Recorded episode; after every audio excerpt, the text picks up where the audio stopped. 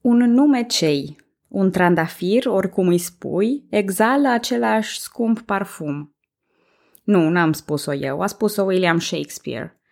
Acest citat e de multe ori folosit pentru a arăta cât de insignifiante sunt cuvintele și mai ales cât de insignifiante sunt numele. Dar dacă numele nu ar conta deloc, de ce simt să urlu de fericire că am ajuns la Cantemirești?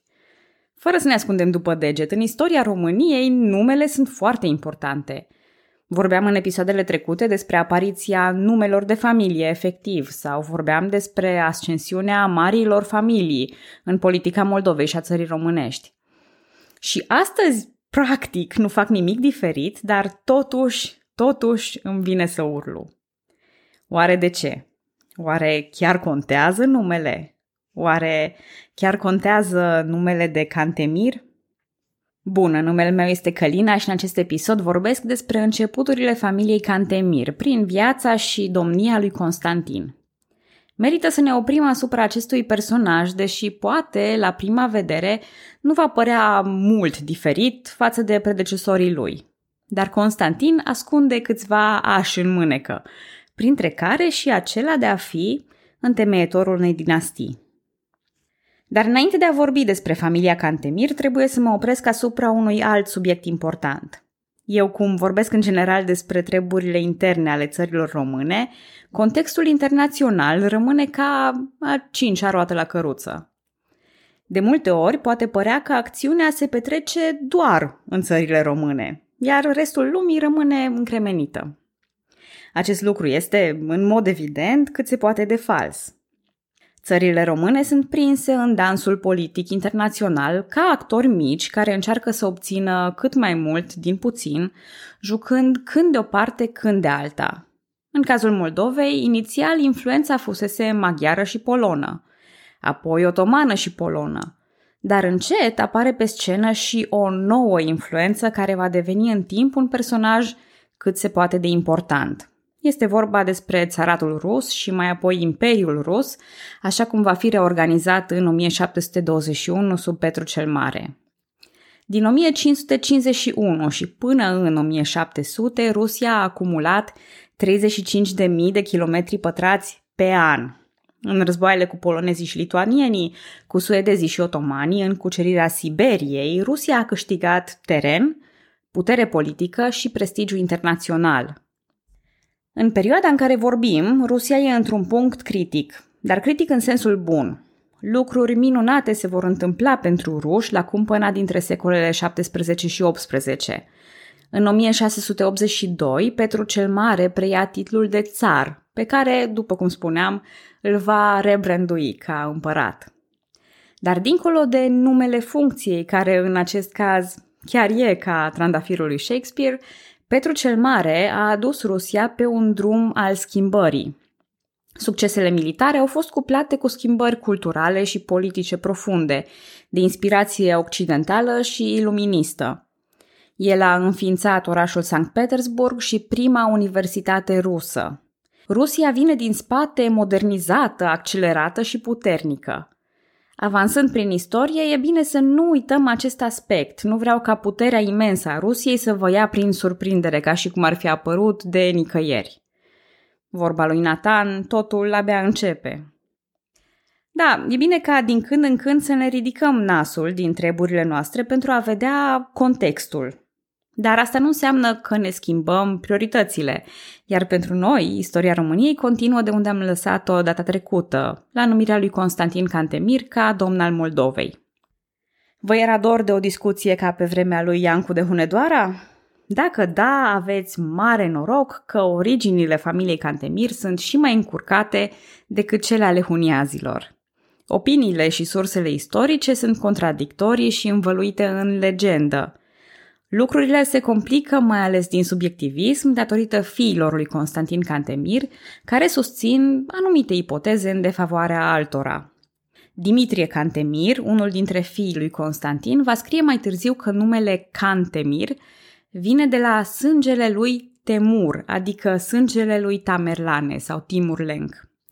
Noi am mai auzit de el ca dușman și învingător al lui Bayazid, dar iată că Dimitrie propune că familia lui s-ar trage direct din acest mare conducător. A fost acum multe episoade când am povestit despre el, dar cu siguranță vă mai amintiți despre legenda cu captivitatea lui Bayazid la mongoli, relele tratamente la care a fost supus de acest Tamerlane sau Timur Lenk.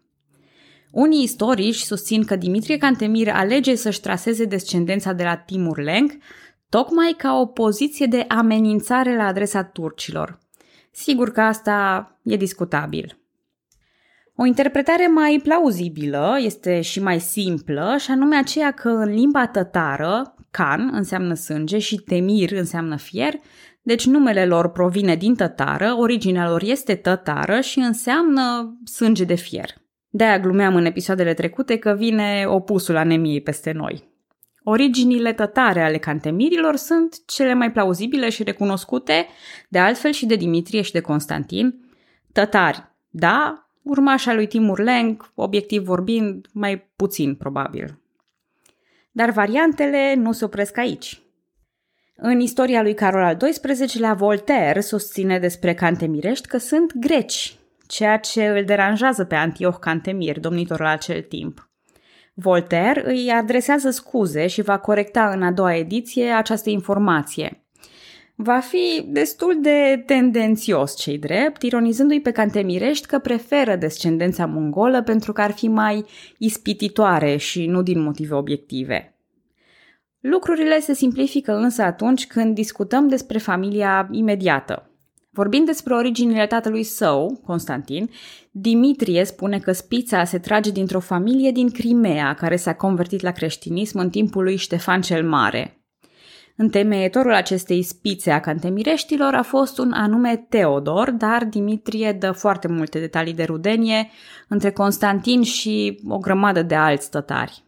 Acum, povestea cu Teodor e cel mai probabil inventată pentru a face apel la imaginea lui Ștefan cel Mare, într-un efort de identificare cu trecutul.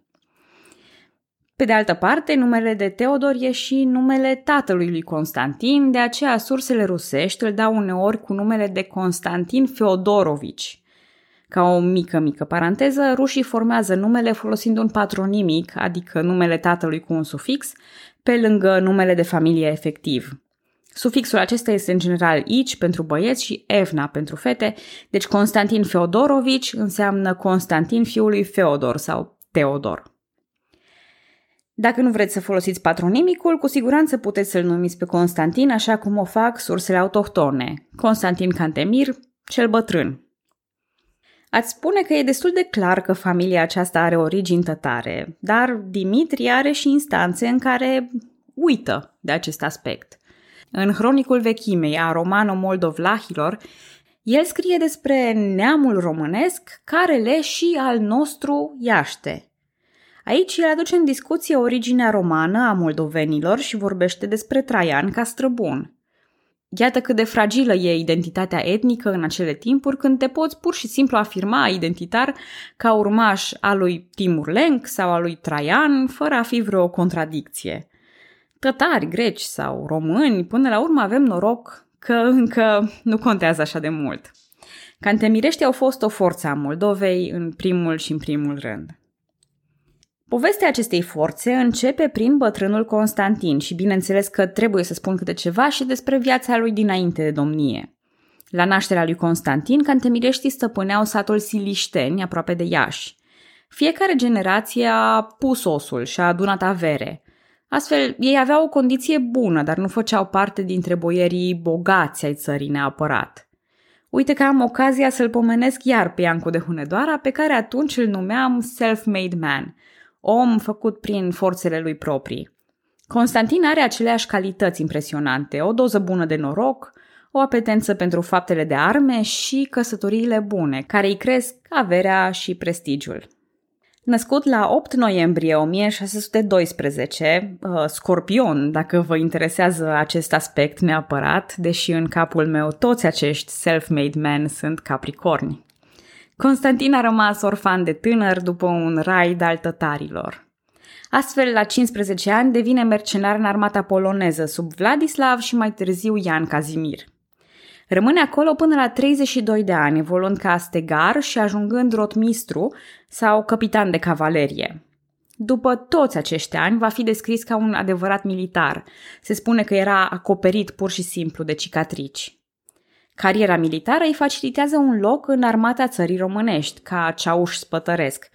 Vitejia lui se arată în mai multe bătălii, dar mai ales, după cum spuneam, la Neuhäusel, în 1663. Vitejia asta o remarcă și sultanul, care îl cunoaște personal pe Constantin. Cum anume? Păi, în timpul campaniilor antipolone despre care am vorbit deja, Constantin Cantemir servește drept călăuză a sultanului.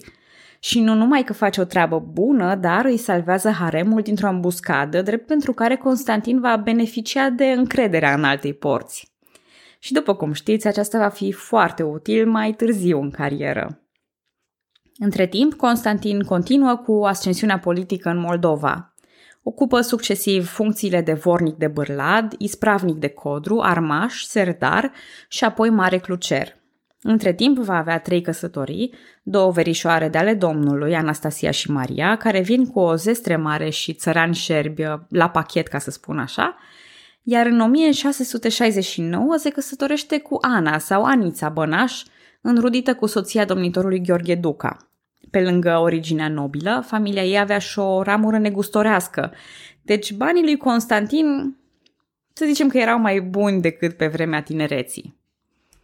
Atunci când divanul îl alege ca domn, sultanul e de acord cu aceasta, iar dintre cei doi fii ai săi, Antioch și Dimitrie, Dimitrie e luat ostatic la Istanbul.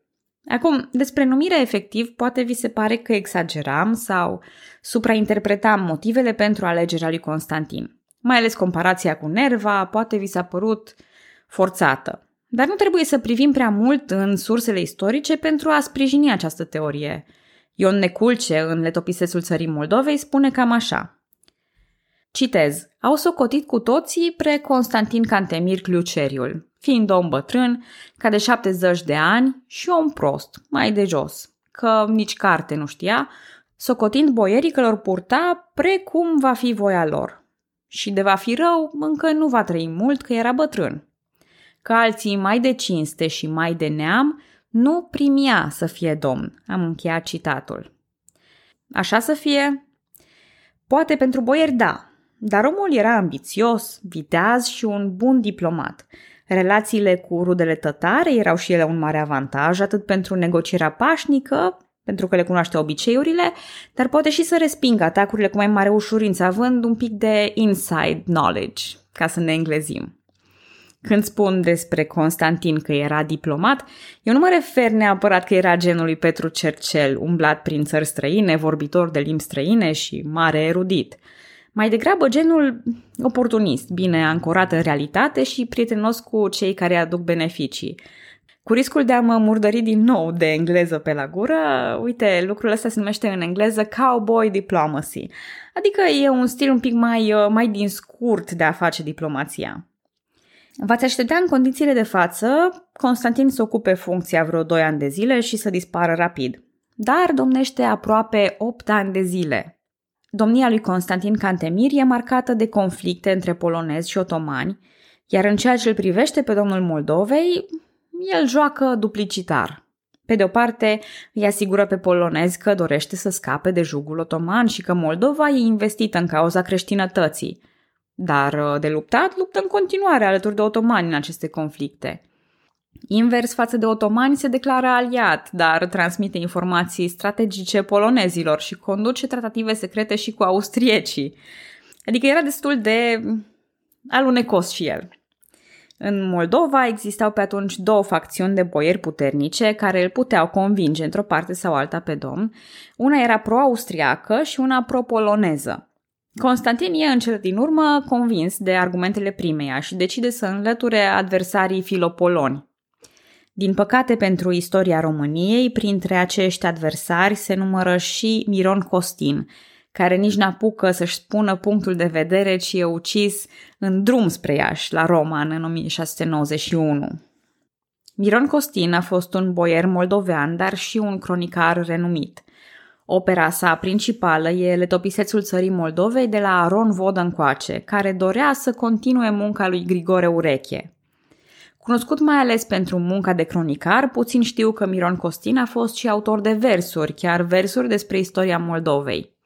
Atât el cât și fratele său, Velicico, au avut parte de educație foarte bună datorită tatălui lor bogat și influent în Polonia. Asta i-a făcut să se remarce, iar frații au ajuns rapid în poziții confortabile în politica moldovenească. Miron ajunsese vornic, iar Velicico hatman. Trebuie spus că Velicico și Miron Costin se bucurau de prietenia domnitorului din țara românească, Constantin Brâncoveanu. Și în eventualitatea mazilirii lui Constantin Cantemir, ei erau văzuți ca urmași naturali, de unde și suspiciunea, mai mult sau mai puțin inventată, de un complot. Și de aici aș spune cu cinism aproape natural și consecințele, executarea celor doi. Moartea lui Miron Costin a fost mai apoi regretată. Chiar Dimitrie, fiul lui Constantin, a încercat să spele sau să justifice pe cât posibil gestul tatălui său, în același timp recunoscând în Miron Costin un mare cărturar și istoric. Și dacă vi se pare că domnul țării românești se cam bagă în treburile interne ale Moldovei, aveți perfectă dreptate. Dar și relația lui Constantin cu vecinii de la sud era marcată de aceeași duplicitate pe care o arăta în restul relațiilor internaționale. Tur-retur, Constantin își bagă nasul în treburile țării românești, oferindu-le boierilor munteni găzduire și sprijin dacă erau nemulțumiți. Cantemir îi primește la curtea lui și îi incită, urmărind ca Brâncoveanu să fie părât la înalta poartă. Deci, după cum putem observa, epoca Matei Basarab versus Vasile Lupu nu s-a încheiat pe deplin, ci doar a retrogradat la nivel de intrigă. Spuneam mai devreme despre negocierile cu austriecii și vreau să dau câteva detalii relevante în acest sens. În 1690 se încearcă semnarea unui acord secret cu austriecii prin care Constantin se angaja să se supună lui Leopold Habsburg, iar armata austriacă să intre pe teritoriile Moldovei. A fost însă prea târziu căci viața lui Constantin se apropia de sfârșit. Dar gestul în sine spune multe despre acest aliat, între ghilimele, al înaltei porți, Constantin Cantemir. În toamna lui 1692, starea de sănătate a lui Constantin Cantemir se agravează. Până în primăvară e mort. Aceasta e o excepție notabilă la domniile moldovenești din acest timp anume faptul că moare pe scaunul domnesc și nu e mazilit de sultan sau de boieri, reprezintă un fapt impresionant.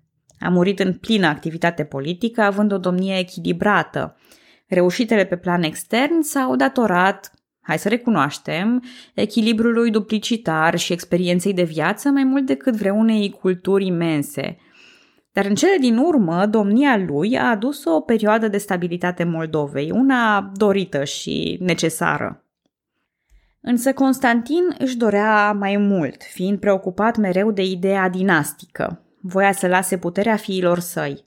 Încă din 1685 obținuse acordul polonezilor pentru aceasta, iar acordul cu austriecii propunea același drept, articol suprimat însă de Consiliul de Război Austriac. De-a lungul vieții, Constantin a fost foarte investit în educația copiilor săi, cel mai probabil pentru a le oferi pregătirea politică necesară, recunoscând această lipsă în cazul lui propriu. La ctitoria de la mănăstirea Mira, unde e îngropat, Constantin a ales să fie înfățișat înconjurat de copiii lui. În mod absolut natural, aflat aproape de moarte, această preocupare pentru copii a continuat, ba chiar s-a exacerbat, a făcut apel la divan ca aceștia să aleagă pe unul dintre fiii lui ca următor domn. Și în mod surprinzător, boierii se conformează. În martie 1693, boierii îl aleg în funcția de domnitor al Moldovei pe Dimitrie Cantemir, înfăptuind pentru scurtă vreme visul lui Constantin la o dinastie. De ce spun pentru o scurtă vreme? Nu mă înțelegeți greșit, acest vis avea să se împlinească sau, mai bine zis, avea să se mai împlinească odată. Însă nu acum, încă nu era momentul. În alta poartă refuză numirea lui Dimitrie Cantemir, preferând în schimb pe Constantin Duca, fiul șerpilianului nostru preferat, Gheorghe Duca. Pe bune, parcă nu mai scăpăm de el și de ai lui.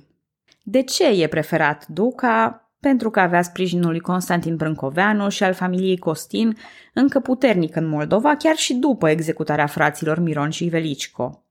Dar, după cum vă puteți aștepta, fiscalitatea agresivă impusă de noul domn, cuplată cu obstinația față de otomani și imposibilitatea de a plăti haraciul, îi asigură acestuia mazilirea după doar doi ani. Cu Dimitrie plecat la Istanbul, în funcția de capochehaia, este rândul lui Antioch Cantemir să preia domnia. Nu o să vă povestesc prea multe despre Antioch acum, Cred că mai bine aș încheia povestea lui Constantin Duca, iar apoi vă explic planul pentru următoarele episoade. Prima domnie a lui Antioch Cantemir durează în jur de patru ani, după care, în binecunoscutul stil al familiei, Duca se întoarce. În continuare, aliata lui Brâncoveanu, deși după moartea soției sale nu mai putea clama legături de rudenie directă. Constantin Duca revine la scaunul domnesc al Moldovei în 1700 fix. Tot în binecunoscutul stil, nu învață absolut nimic din propriile greșeli. Pune și mai multe dări, întețește persecuția asupra cantemireștilor și, în principiu, se ceartă cu toată lumea. Face chiar greșeala de a se certa cu principalul său aliat, Brâncoveanu, să muște mâna care l-a hrănit – și în cele din urmă Brâncoveanu intervine pentru mazilirea domnului moldovean, cu care ce bine și prieten era. Și atunci, ce rămâne de povestit? Suntem deja aproape de sfârșitul secolului al XVII-lea. Cam pe acolo am rămas și în țara românească. Așa că e timpul să ne întoarcem privirea spre Transilvania. Așteptați-vă ca următoarele episoade să continue de unde am lăsat povestea ei data trecută. Data trecută, adică episodul 69, am bătut ceva cale de atunci. Oricum ar fi, avem în față lucruri minunate, povești interesante și palpitante în secolul al XVIII-lea. Mi se pare chiar poetic să încheiem un secol așa, la încheierea unui an. Și să avem totodată multe de văzut, multe de anticipat pentru viitor. Nu vreau să închei fără a vă mulțumi pentru un 2021 minunat în care ați fost alături de mine pentru a descurca ițele istoriei României. Vă mulțumesc pentru ascultare, vă doresc toate cele bune, data viitoare și un an nou fericit!